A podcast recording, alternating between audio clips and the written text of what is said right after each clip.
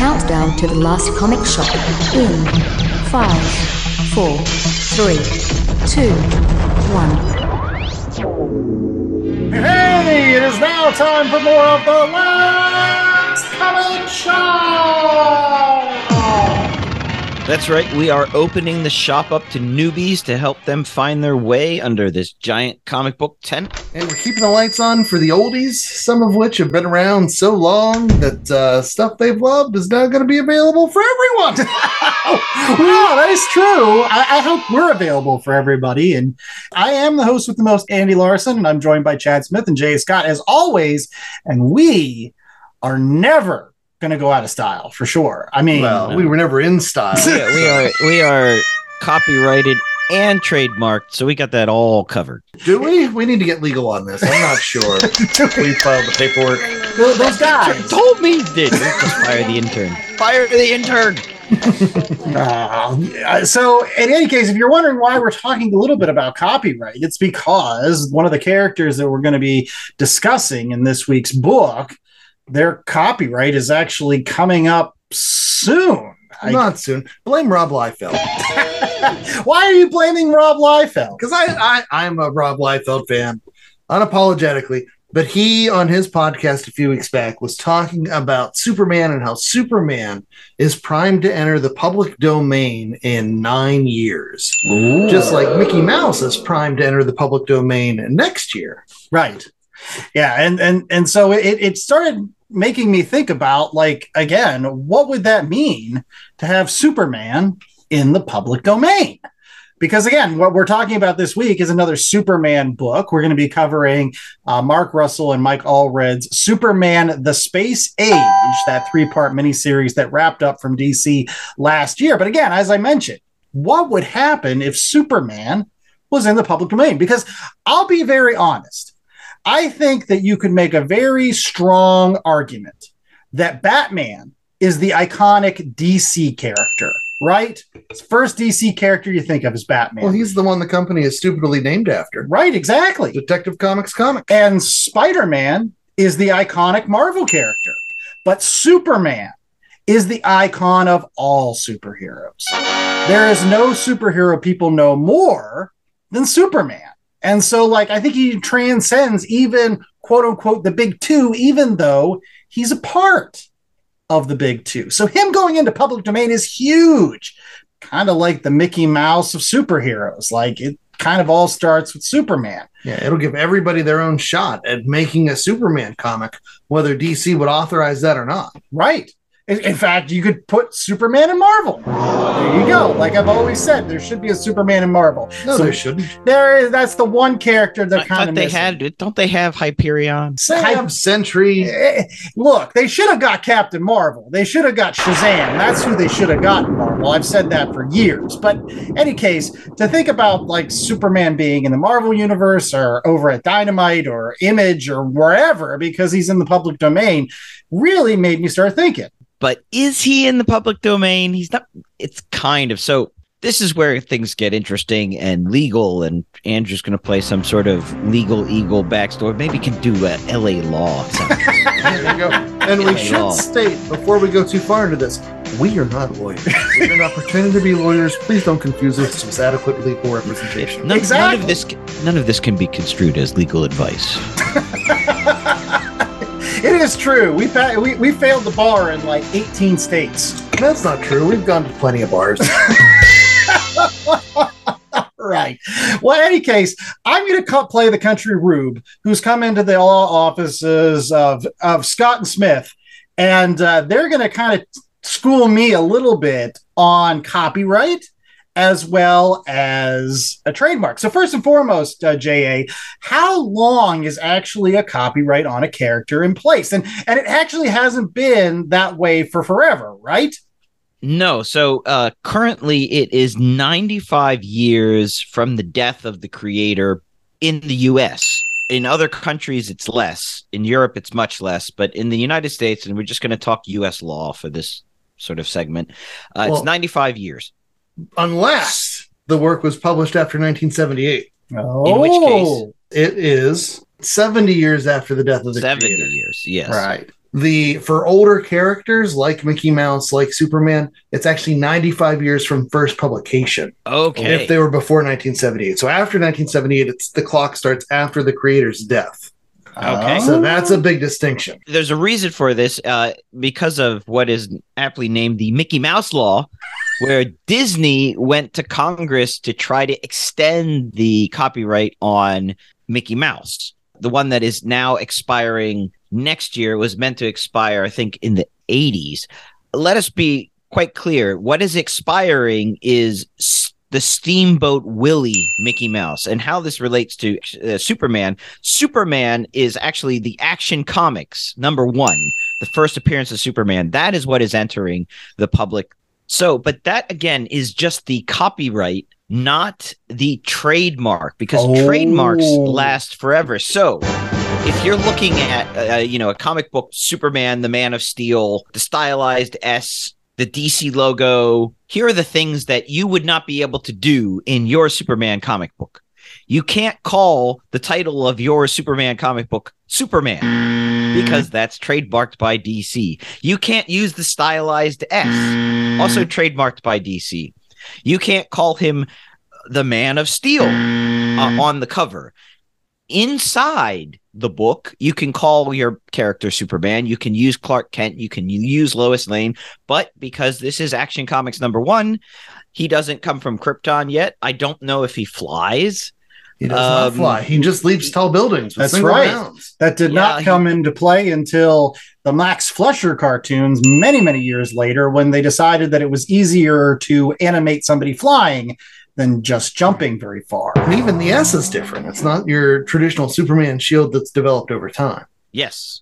And some of that, again, is trademarked. So you can't use it on the cover. So how do you make a Superman comic book, but yet you don't have those elements on the cover, so you can't really show the Superman?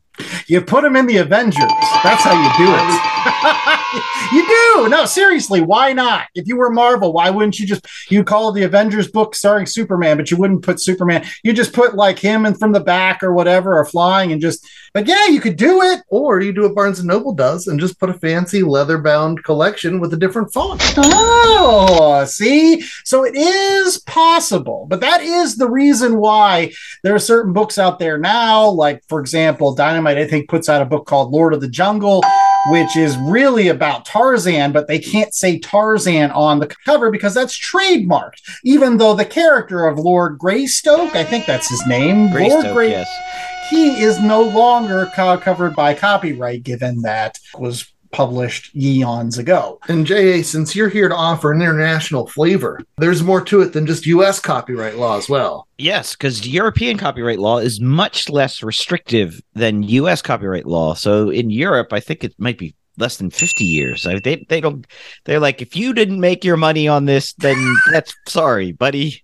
You should have bought the wine when you could. But there you go. But I know you're one of our big Conan fans here on the podcast. Yes. Oh, Conan gets way. So Conan is completely in the public domain if you get the original stories.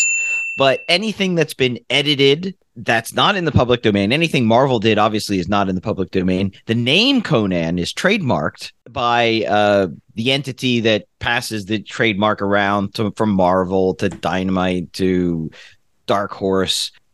If you want to write a Conan book or publish a Conan book, you have to take the original stories as they were originally written. You can transcribe them, but you can't use Conan. So you could call him the Cimmerian or but it gets even stronger. There was a guy who was making Conan statues in the likeness of Conan based on the original stories, and he got taken to court and lost because they said what was the justification there? It is violating the trademark. Oh, the trademark of Conan's huge muscles. I don't know. I mean, I didn't know that you could trademark a loincloth. Well, in closing, before we get into our comic book review in just a second, I do want to kind of point out that although this law has changed for Mickey Mouse in the past, there's a possibility that it could, I guess, change again technically, because there's a Mickey Mouse law! A bad law that was put in solely because of the interests of certain congressman. I mean, all apologies to our mouse-based overlords that keep those comics that we love coming out all the time. Please don't backball us. Yeah, they own all the IP. They own the IP, the JP, the KP. Say what you will about this Mickey Mouse law. I mean, Sonny Bono obviously did it from a place of love because he wasn't doing it so much for him, but for Cher, who's never going to die. She can turn back time. She can find a way. All right. And I'm fine with that because we need to protect Cher. Okay. We also have to protect our podcast. We're going to have some commercial breaks, and we'll be right back with our review of Superman: The Space Age by Mark Russell and Mike Allred right after this. Hey, it's Mikey Wood, frequent Last Comic Shop guest and collector. And as a collector, I'm always in need of boards, bags, long boxes, and more to house all those comics. That's why I use promo code LCSPOD to get 10% off my orders at bcwsupplies.com. Not only does it get me a discount on BCW's already low prices, but I know using LCSPOD at checkout is another way I can show my support to the Last Comic Shop podcast and their continuing mission to bring fans together under that big comic book tent. So if you're in need of comic book supplies, head out to bcwsupplies.com and use promo code LCSPOD today. That's LCSPOD.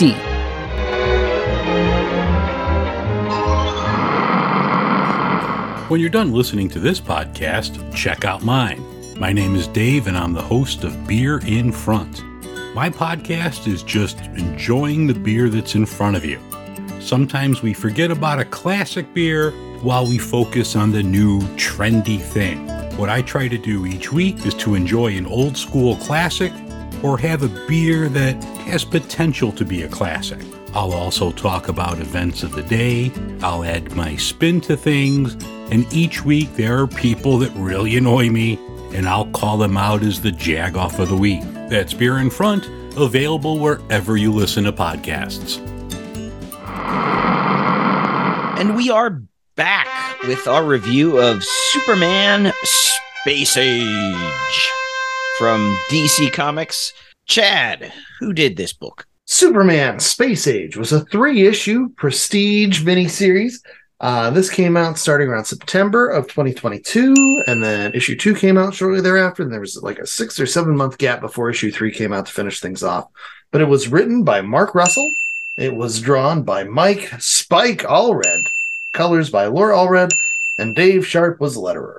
Okay, so Andrew, why don't you give us that 10-cent synopsis? What is this about? Why should somebody be interested in yet another prestige Superman comic book? Seems like DC puts out a prestige Superman comic book every year because... every 3 months. Well, I mean, it's Superman. I mean, so there's an infinite number of Superman stories that you can tell. I really do feel that, honestly. Really? Because I just think there's one. Really? Because they just retold the same story. Let me get into the 10-cent synopsis. Once, then we can talk.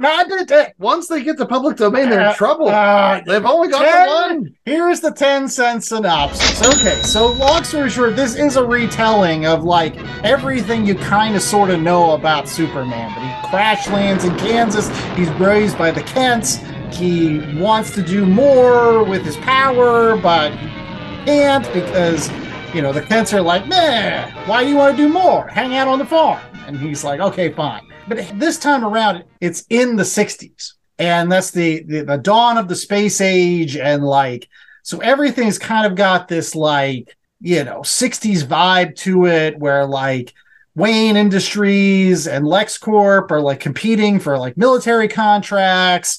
I mean, eventually Superman does come to Metropolis, falls in love with Lois, as you might think he does, and then almost starts World War III. Eventually Lex tries to blow up the country.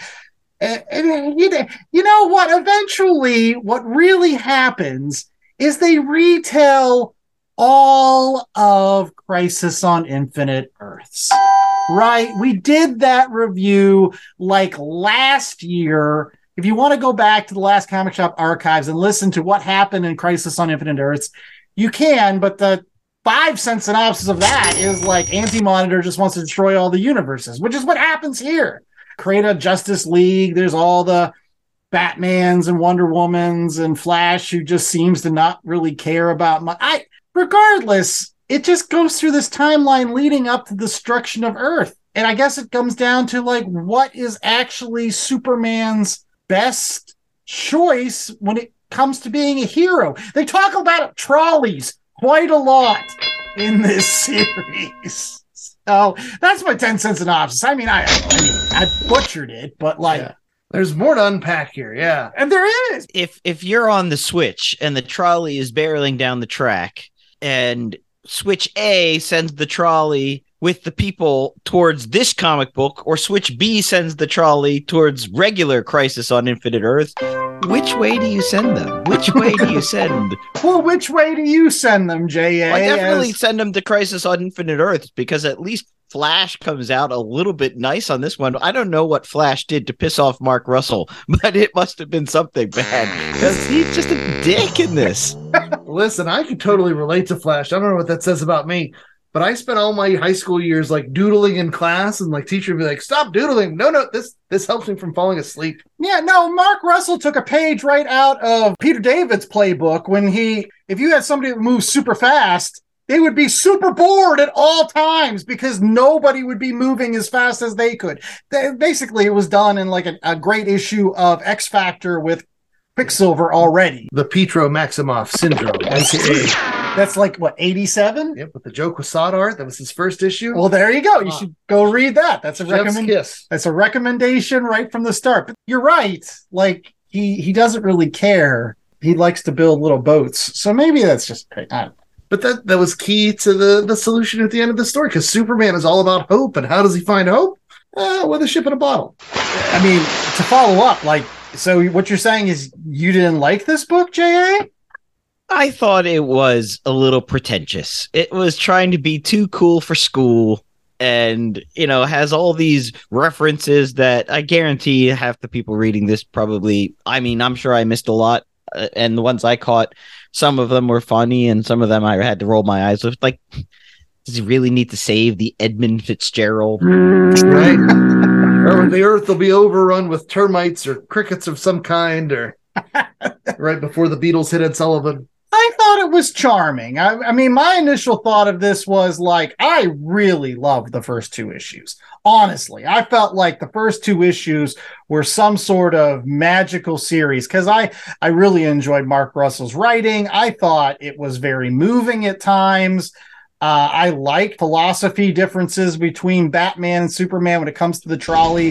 If you have a trolley flying through to run over five people tied to a railroad track, and then there's like an innocent person just fixing the other track, do you divert the trolley to kill that innocent person so that you can save the five people on the track?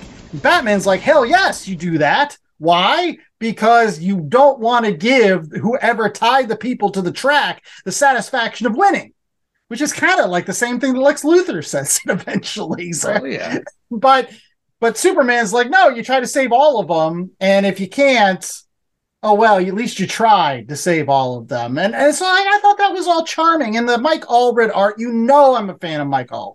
It was one of the major reasons I picked this book, because I've been a fan of Mike Allred since Madman in the 90s. Like, that was the book that I came of age of in terms of comic books. But at the same time, you get after issue 2, and then it takes a nosedive like Wile E. Coyote off a cliff. Trolley runs off the track. Kills everybody. There's no rice-a-roni that's saving this trolley. I'll say that much. It is not a San Francisco treat. It is. I don't even know where to start with that third issue, because again, there were certain points that were okay, but like, help me, guys. Like, okay. Let me just start off with my initial thoughts, because Jay initially said, you know, is this part of the year of Chad? Because he knows I'm a big Mark Russell fan. I love me some Mark Russell books. Because here's the thing, Mark Russell goes back and he starts in the 60s and tells the story as though Superman is living in real time and is affecting things, you know, throughout the 60s. And the first thing I thought of when I read the first issue was, wow, I haven't read something so much like the New Frontier since I actually just read the New Frontier, where you're putting the DC characters in real time set against the backdrop of And the New Frontier, it was the space race as well, where you had Hal Jordan being the test pilot and trying to break the speed of sound and all that other stuff. And here it's Superman, you know, learning his powers and learning how to deal with things. And Mark Russell's doing what he can in his own little pocket universe to make those corrections. He takes Lex Luthor and makes him a Bruce Wayne Batman villain, because Lex Luthor, businessman, is much more simpatico with Bruce Wayne and where he lives. And then he gives you the dichotomy between Superman and Batman, and how Batman, you know, will divert the train and kill the one person to save the five, not only to save the five people, but also to make sure that the villain doesn't get what he wants. Because that's what Batman, he's driven by vengeance. He's driven, you know, by making sure that you deny them whatever it is they're after, which in turn, spoiler alert, ends up killing Batman when he meets this universe's Joker, who was oppressed by Wayne Enterprises and their, and this is a Mark Russell thing, you know, how Wayne Enterprises was running people out of Gotham into the suburbs and then trying to get rid of all the buildings and get rid of the people that were left in the tenements and, you know, burning buildings down. And they makes Joker, his family, a victim of that. And so Joker is hell-bent for revenge against Bruce Wayne. And then Bruce Wayne doesn't want the Joker to get what he wants. And so ultimately Bruce Wayne ends up dying alongside the Joker. And what happens because of that? Lex Luthor wins. And then you have the Superman story, and Mark Russell wants to make the Superman story all about hope, and about how sometimes hope is, you know, almost even just lying to yourself to have that positive bent, to make sure the positive thing happens. And sure, at the end of the story, and it gets kind of convoluted because you have this other Superman who builds a statue to the first Superman, and people are like, wow, it's kind of, you could just go to build a statue yourself. It's like, no, it's this other guy. But because you had two Supermans in this multiverse, as all these other universes are being destroyed by Brainiac, one Superman's able to clone everyone's DNA and send it through to the universe that's left standing. And the Superman that had held out hope in that universe finds all of the Kryptonian shells. What? It's like, so whoa. What about Brainiac? Like, Brainiac's in this book, right? He is in this book, but what does he do? Like, yeah. So Pariah comes and tells Superman, hey, by the way, you know, the world's going to die. And so the Brainiacs are there, and the Brainiacs' job is they are trying to stop the Anti-Monitor by sucking out all the energy for all these worlds the Anti-Monitor is going to destroy and diverting them to, like, one last shot they might have at another distant world. Oh, okay. So even when the Justice League fights the Brainiacs, and the Brainiacs are like, yeah, whatever, we'll let you hang out here for a little bit. Like, it's a stalemate, it's not a victory, it's that kind of stuff. But so eventually Superman, he decides, okay, I'm done being a superhero. I'm instead going to focus on science, and his Kryptonian science is going to clone the DNA of all these people, and he puts them in those crystals. And to get enough RAM on his crystal computer, he has to delete his dad, and his dad goes away. But then he takes that and he sends it into another universe where there's another Superman waiting to take the ball. And then he takes the ball and he recreates all these people. And so he gets to live with them, whereas the other, the original Superman, he's dead now, I think. Right, he but new Superman in Earth. Is it Earth 2? Is that one of the Earths? I don't know. Because he repopulates everything. They're just long-numbered things. Yeah, it's a big, long thing about hope and how sometimes it doesn't need to make sense. But the problem is, and this is something that I've noticed for the last couple of years with Mark Russell stories. Mark Russell stories used to be poignant and funny. And whenever he wrote the Flintstones, like, he had all these socio-political messages that he would imbue in his work, but he would do it in a way with charm and it was so entertaining to read. And starting with last year, we did the Future State Superman versus Lex Luthor story. Right. Remember that? It was a fine story, but what it lacks is the same thing this one lacks, is it lacks that charm. It lacks that joy. It might still have the hope. And it still might have the social, satirical, like, hey, Bruce Wayne is a bad guy. Lex Luthor's a bad guy. But at the end, as soon as Lex Luthor wins, because he's the baddest bad guy, the universe comes to an end. It doesn't really matter. But there's not a joy there.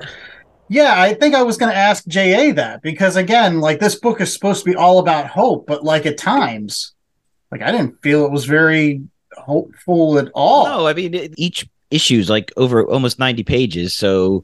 You spend almost 300 pages getting to know this universe only for it to go away at the end. And you get like one page of this new universe where they all are walking around like it's THX with white jumpsuits. Yeah, they come back. They're all wearing the Superman movie clothes, right? I don't know. The writing, I felt it's like those movies that have too much fan service. Sometimes it can come off as, you know, well-placed and funny, and other times it just looks forced, or it's like, oh, that's, you know, that's a fan service gag. Like when Superman's talking to Batman and turns around and Batman's disappeared, he goes, where did Batman go? And like, oh, that's funny. But then it's like, is it really funny, or is it just like a cheap gag? No, I felt that. I didn't feel the originality there. Right. I think, honestly, the only part that I felt original was, honestly, sometimes the way that he handled Lex Luthor. Like, it was refreshing to hear, like, you know, oh, he gets out of prison, notices, like, yeah, we developed kryptonite so that you can kill Superman. And he's just like, why would I want to do that? What, on the during recess on the playground? Like, how much is this guy's net worth? And he's like, oh, that guy killed himself. Yeah, I'm like, but that was nowhere near as good as the Mark Russell that I love, which was the very next panel where they're like, yeah, and by the way, shampoo sales are down. Everybody has short hair now, so we're not selling enough shampoo. And Lex looks at the bottle. He's like, look at these instructions. Wash, rinse, add, repeat. There you go. Problem solved. Now let's get back to getting me out of jail. So, yeah, like, I loved his Lex Luthor in this from beginning to end. Like, he did. And you know what? I liked Lex Luthor in the other book that we did, the Superman and Imperious Lex. I thought it was a good... Mark Russell can write son of a bitch of a Lex Luthor. Like, he's good at that. There was some sort of unevenness to this. Although I can't get away from the fact that for the first two issues, I had a hard time putting it down. Like, it was engaging to me. It's I just didn't like that third issue, man. See, I had two big problems with this. And one is people would always tell me that Mark Russell books are heavy-handed.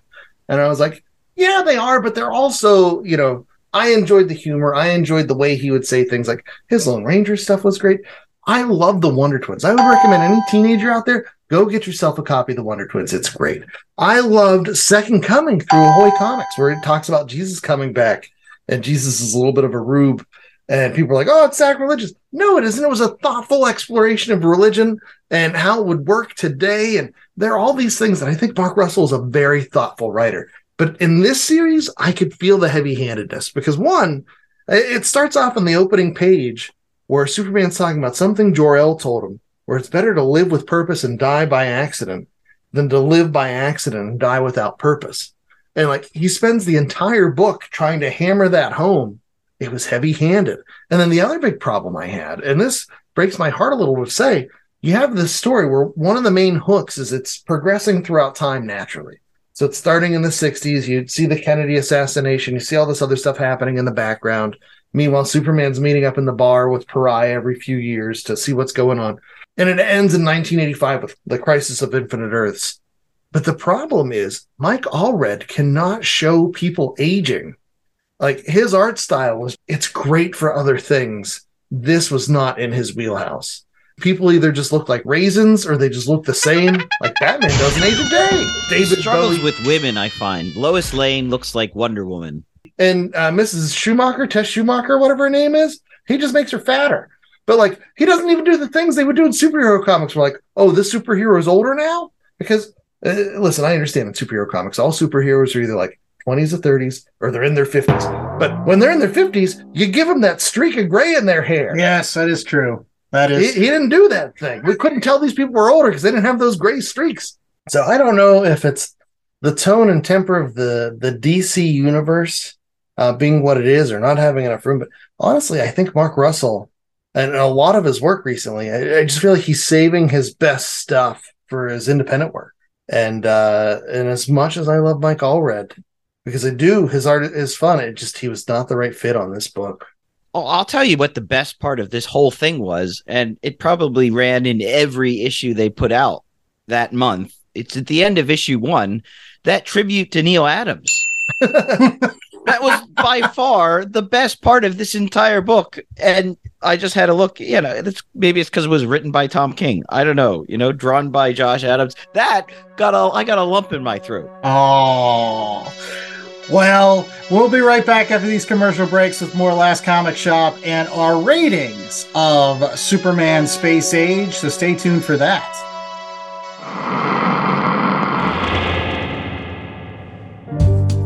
Welcome to Victims and Villains. This is the channel show where we talk nerd, we talk hope, and we speak nothing else. I'm your host, Captain Nostalgia, and I'm so glad that you're here to join us. Victims and Villains is a podcast and YouTube channel that marries pop culture and suicide prevention, producing content with the intent to let people know that there is hope and that there is a better way, and that each and every listener has value and worth. Listen to Victims and Villains on your favorite podcast catcher or on YouTube by searching for Victims and Villains. Also, check out their website, victimsandvillains.net.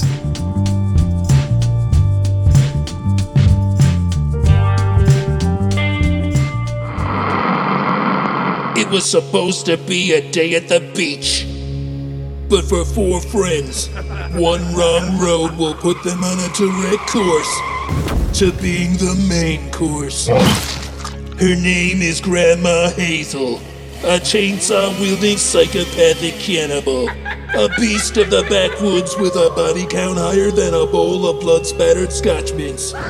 From the creators of Hocus Pocus. Grandma Chainsaw. Evil as a perm. Hey, we're back with more of The Last Comic Shop, and it is now time for our ratings, where if you were wondering whether this segment's going to be faster than a speeding bullet, I think we've done that rating scale before. In fact, I think J.A. is going to have trouble finding something Superman related, because we've done so many Superman books on this show, right? Like, I mean, tons of them. I mean, but what do you got for us this week in terms of our rating scale? Well, if we did faster than a speeding bullet, that's something that we could get away with, because that copyright is going to lapse. Faster than a speeding bullet on Earth 8645PX972-B. He did have the costume, that Superman of that universe. I think it was like a Kingdom Come costume, but you're right. Like, if it was supposed to be Kingdom Come Superman, didn't look anything like him at all. Like, I thought it was Max Fleischer Superman. Oh, whatever. I thought it was Earth 2 Superman. That's what I'm saying. Call with capital L. At the end of the day, the whole public domain thing doesn't really matter, because there's so many different Supermans out there, and every company has their own Superman dollar store knockoff that, you know, what's one more that just happened to be the original from 1938? You know what? I want to write some fan fiction about the electric Superman. Remember him, the blue and the red Supermans from the 90s? So you're going to have to wait. Who wrote that? I feel like Stuart Eminem was drawing that. And so wait till his death, and then 70 years, and then you're going to be dead by then. So sorry, dude. All right. Is it Speeding Bullets? Is officially Speeding Bullets again on this show? No. This so it's more related to the book itself. It's 1 out of 4 trolley cars. Oh, there you go. The San Francisco treat. All right. Well, I'm going to go first with my rating, and I seriously did really enjoy issues 1 and 2. I think based on issues 1 and 2, I would have given this a solid 4, because I don't care if it was cliche. I don't care if it was heavy-handed. I really loved some of the parts of that. I loved the stories about, you know, Jonathan Kent in World War II. I loved all the little meet-cute moments that Lois and Clark had. I love the fact that, like, Lois Lane knew Clark Kent was Superman the entire time, because, again, she broke the Watergate scandal, so he puts on a pair of glasses, for God's sakes. I mean, you're not going to get one over on Lois. And, like, it made that relationship really matter, because, again, she was testing Superman. She was like, this guy's got a lot of power. And, like, it wasn't until Superman opened up and started talking about his father that she fell in love with him. And it was like, you know, and for me, that was a really great relationship. Now, again, by issue 3, she's stopped being a reporter. Maybe she's a reporter. I don't know. She spends most of her time at the Fortress of Solitude, which is issue 3 I had major problems with. So that's why it's going to come down from a 4. Does it come down a lot from a 4? I don't know. How about 2.95? It's not exactly a 3. Because for a book that's all about hope, it increasingly gets more bleak as the issues go on. I mean, I'm going to say it bluntly. I think issue 3 almost borders on an exercise in nihilism at points. I mean, there's nothing in that issue but death and destruction and the ending of things. And I know that Mark Russell even makes a comment, you know, in a conversation between Clark and his son, Jonathan, that, you know, everything has to come to an end. But boy, it doesn't have to come to an end like that. And even with sending the crystal to a different universe, you get all these scenes with the Justice League just like dying in pools of fire and trying to save individuals, but like failing miserably. It kind of felt like Passion of the Christ or something like that. We're just like, how much like abuse do I need to see the DC characters go through? I think you've made your point, Mark Russell. Go outside and, I don't know, spend some time in the fresh air and the sunshine or something. This is hard to stomach. And plus, although I really love Mike Allred's art, I do agree with Chad that sometimes he has a difficulties making people sometimes look different. They kind of all look like folks from the Madman series. But then again, I really love Madman, Superman, Hullabaloo. And so I really do like the way that he draws Superman. So I didn't have a problem with it for the most part, other than the fact that everybody just looked the same, even though 20 years had lapsed from the beginning. The end. I will say this, though. I think this is much better than the last time Mark Russell did one of those decades kind of books with Fantastic Four Life Story, which we also covered on this show. I think at least this, I cared about Superman much more than I cared about Reed Richards in that last book. J.A.? Yeah, I went back and forth on this book, whether it was good or just trying to be good, and the writer sort of using all of his different tools, but yet ultimately I think it just comes together as a bunch of elements with that don't quite work. It's a 2 trolley cars for me.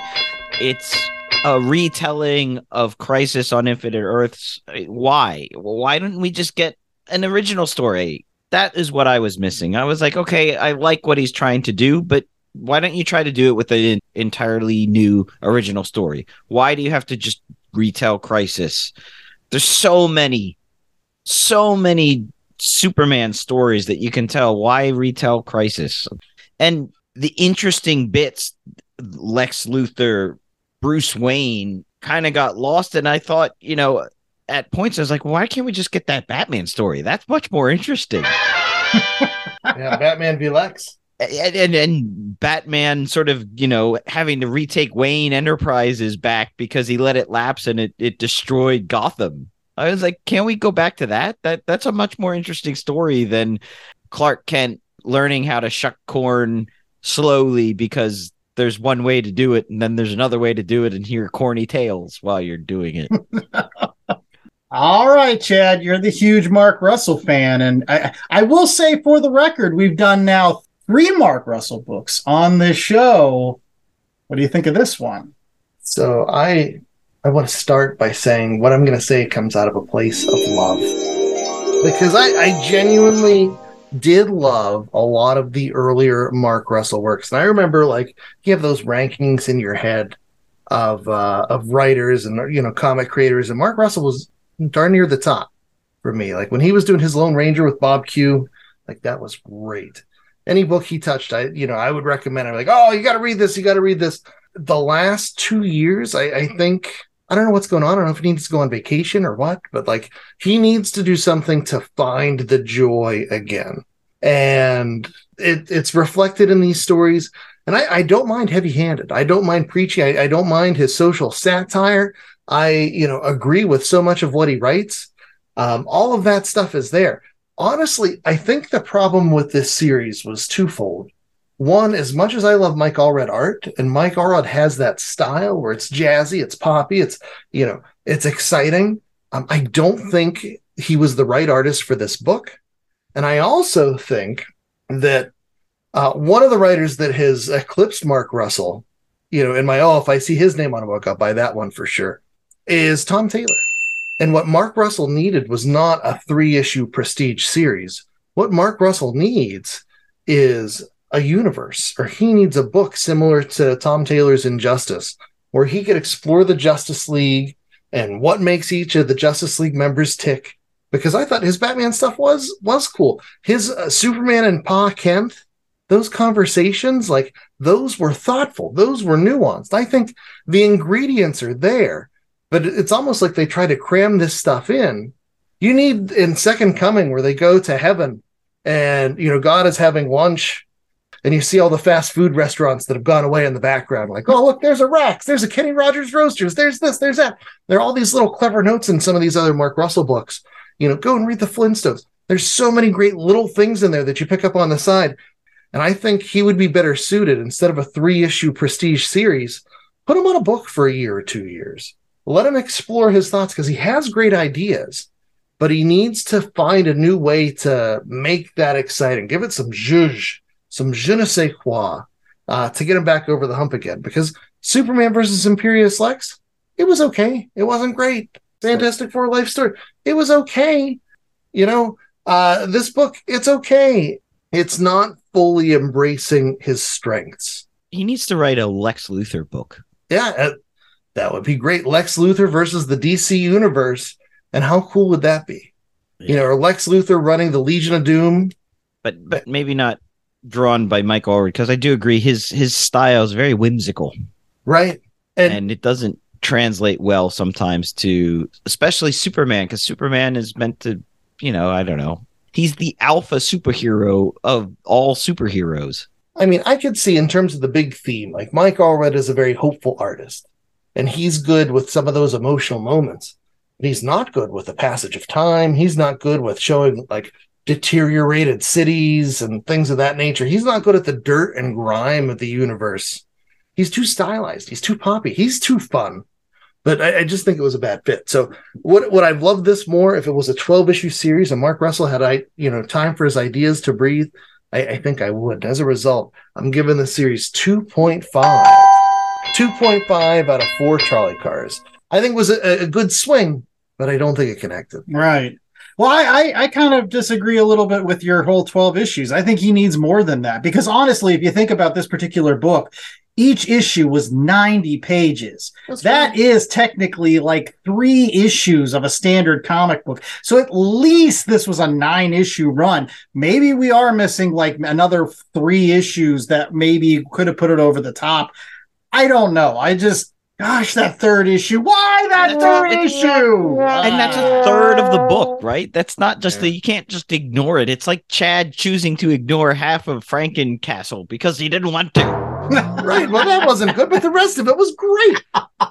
All right, well, some other great books that we hope you don't ignore are our recommendations. Yes, part of our show where we like to give you other comic books in addition to Superman the Space Age, which you can pick up at your local comic book shop if you are so inclined.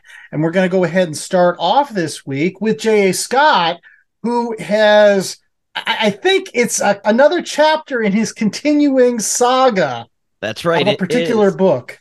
Yes, it's more of a reevaluation than a recommendation. And last year, I recommended that people not read the Dan Slott, Mike Allred Silver Surfer because it wasn't Silver Surfer. And I was just... That being said, it has recently been republished in omnibus form. It had been out of print for a while, but it's back. You can get the newly published omnibus. And I bought it because there's just not a lot of Silver Surfer out there. So I want to support the character because I love him so much. So I bought it and I've been reading it. And if you read it as an Elseworlds story and you don't read it as something that is sort of the Silver Surfer that many probably came up with, either the Stan Lee Silver Surfer from the 60s and the early 70s, or the Silver Surfer from the 80s and the early 90s that features in Infinity Gauntlet and the Ron Lim, Ron Mars Silver Surfer, then it's fine. If you read it as that, if you kind of say, oh, it's kind of a Silver Surfer meets Doctor Who whimsical story, it's great. I was also reevaluating my stance on the book, because I read on Twitter that this is the book that sort of got comic book couples counseling together, or either bonded over this book, or they became a couple reading this book together, or they were a couple and this is the book that it's the story of their lives. I don't know. They were shouting its praises. And so it forced me to reevaluate my rather harsh initial take on it, because it is ultimately this entire thing is a big story of love. Oh, true love. We shall see. True love. Oh, so that is my recommendation. The newly republished Dan Slott, Mike Allred, Silver Surfer Omnibus. It looked beautiful on the shelf. Oh, yes. And are you finally a fan of Chad and my favorite issue from that run, the Mobius strip issue where it runs backwards and forwards? Mike Allred. I mean, I hope he doesn't come away from this week's show thinking like we're not fans of his work. Like, I've been a fan of Madman for years, and like, that issue was tremendously creative. Oh yeah, even recent Silver Surfer, FF, Mike Allred, those are all the bee's knees. Yeah. Well, speaking of kind of revisiting franchise, character, whatever, my recommendation is also a revisiting of sorts. As you may or may not know, we've covered a lot of books by the team of Ed Brubaker and Sean Phillips.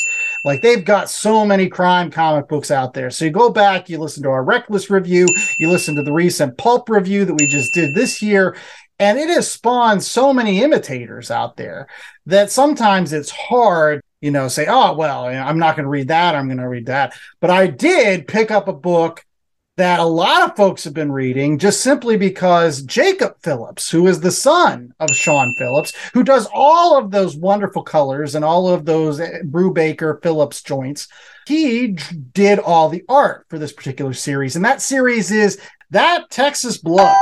It's written by Chris Condon, and it really is, again, in that similar vein of all those crime comic books that Ed Brubaker comes out with, where you get this small town in Texas, and there's a small town sheriff named Joe Bob Coates, and he's been around the block and back, and it starts off with an issue all about a casserole dish that ends in tragedy. And the rest of the first volume, which is the one that I'm recommending, is deals with the mysterious death of Travis Terrell, who's kind of an unsavory character in that small town, but he had a brother named Randy who was also kind of unsavory, but Randy moved away, tried to escape from that small town, his shadowy past or whatever is, but the death of his brother brings him back to that hot, sweaty Texas and stirs up his blood. And from there, it's a tale of crime and woe and old passions and old hatreds. I will say this, although it could have been very easily an Ed Brubaker book at times, because again, even with all like the little, you know, caption boxes and the way that like Ed Brubaker likes to write things, Chris Condon does write really good characterization, like you would get in any of those Ed Brubaker joints. And so it's kind of like going and wanting to see like a Martin Scorsese film, but then eventually just seeing like a Guy Ritchie film instead, and you're like, yeah, this was pretty good still. I enjoyed it. Chris Condon and Jacob Phillips, I like where they're going. It's a continuing series. Go pick it up. That Texas Blood, it's pretty good. Chad?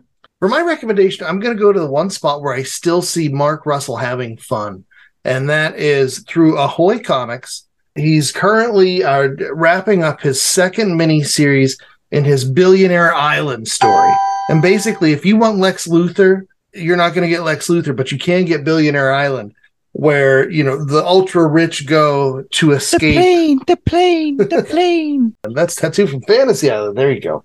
But no, in this one, the billionaires have set themselves, you know, apart from society. The problem is there's a Punisher-esque character that comes through in the first miniseries, and it's all the fun of the Mark Russell satire combined with Stephen Pugh, who was the guy who worked on the Flintstones, which I think I've already recommended a number of times, but that's also in there as well as a recommendation.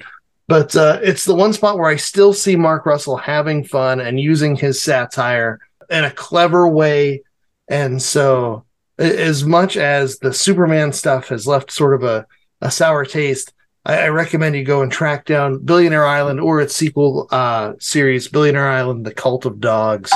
Both will give you that fun Mark Russell that we've been lacking out of his DC work. Yeah, I mean, Mark Russell's got some great books out there. Yeah, so, Not All Robots. I love that one. That won a bunch of stuff. Eisner's and all kinds of great, great stuff. So, any case, we're hoping that you not only check out this week's show, but also go back to our archives and check out some past reviews we did of Mark Russell stuff, such as Superman and Imperious Lex or Fantastic Four Life Story. And you can find all of those episodes available over at www.lastcomicshoppodcast.com. It's a terrific place where you can find episodes, because that's what a podcast is.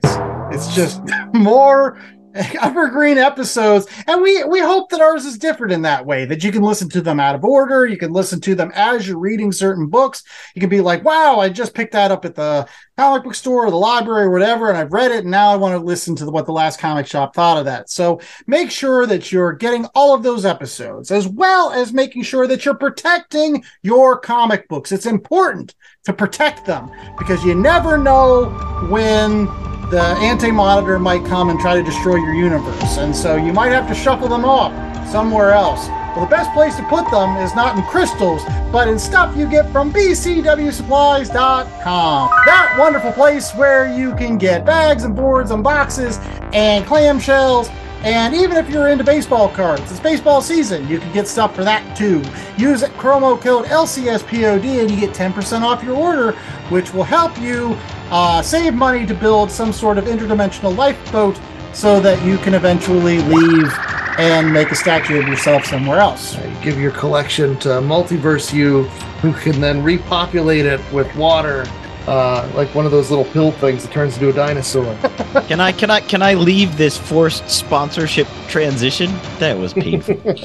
Well, you can, and you can head out to our social media accounts at Last Comic Shop, whether it's on Twitter or YouTube or Hive or wherever we are out there, where you can find things like weekly polls that Jay puts up. You could find Golden Age covers to help tuck you in at night. You can find general conversation about what's going on in the comic book world, random memes that Andy's found. All that's out there on our socials. And if you don't know where to go, you can always go back to home base at www.lastcomicshoppodcast.com, where you can find what else, J.A.? We have a link to our merch store where you can get shirts, mugs, T-shirts with our to-be-confirmed copyright or trademarked logo. Don't know that yet. Gotta get the lawyers on that. Intern! Legal! Also, beautiful art prints by our wonderful special guest on the show from time to time, Mikey Wood. And also, well, just basically anything you need. Tote bags. I need more than tote bags. Like, I mean, we don't have groceries out there. I know. It's not the Amazon yet, but exactly. We're getting there. Can't buy toilet paper and water yet. So, like, I think we're tote bags, mugs. Yeah, we got that covered. But your local comic book shop's got what covered, Chad? Well, they've got the books we've talked about today, whether it was Superman the Space Age by Mark Russell and Mike the Spike Allred, or you could go and find The Silver Surfer by Dan Slott and Mike Allred. Or maybe you want to find Billionaire Island by Mark Russell or Stephen Pugh. Or you're going to go with That Texas Blood by Chris Condon and Sean Phillips's kid. No. Jacob Phillips! He's got the same name as my son! He's the Jacob Dylan. He's awesome. And we do have some wonderful news for everybody. On May 20th of this year, we're going to be again doing the live stream for The Cure. Yes, it's the Last Comic Shop's opportunity to give back by supporting cancer research. So make sure that if you're around a computer on May 20th at 7 p.m. Eastern Time, you're going to get a bonus episode of The Last Comic Shop to support live stream for The Cure. Details will be on our social media all throughout April as well as May leading up to the event. So we hope to see you there. Bring your checkbooks. Make sure that you support our continuing efforts to end cancer in our lifetime, I guess. Yeah, to do good stuff. I don't think you need to be on a computer. You can probably get it on your smartphone. Oh, yes. There you go. All sorts of technological ways. But seriously, this is one of the things that's one of my proudest achievements here with the podcast is with your help, we can actually do some good and contribute to a great cause. So please, if you can, tune in. Even better if you can donate and help support us in supporting a positive thing out there in the universe. And just like Superman, keeping hope alive. Yes. And until next week, when we hope that you come back to our shop and you don't unsubscribe before then. I'm the host with the most, Andy Larson. I'm joined by Chad Smith and J.A. Scott. And remember to stay safe, stay speedy, like a speeding bullet. And remember, he may be the Man of Steel, but you're not going to be able to use that in a comic book of your own because that's trademarked. Yeah, that's off the table. Even once he hits public domain, you can't use Man of Steel. You could put a guy in blue and red underpants, but not on the cover. Did that, but right? Not on the cover. Not on the cover. Not the name. I thought you could do the character. You could make references to the character, just not. I don't know. DC probably going to come after you if you put a Superman-looking character on the cover. You wouldn't be able to have the S. You'd have to have like a different S. Well, the original S. I would do the S means hope in like Helvetica font. No. We're sorry. You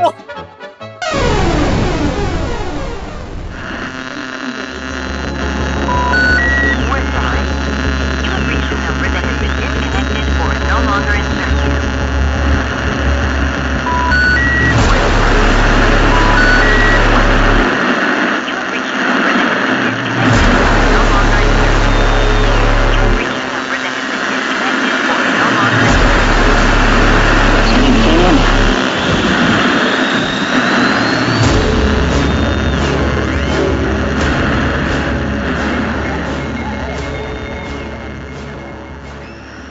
The Last Comic Shop was a 2023 Black Angus production.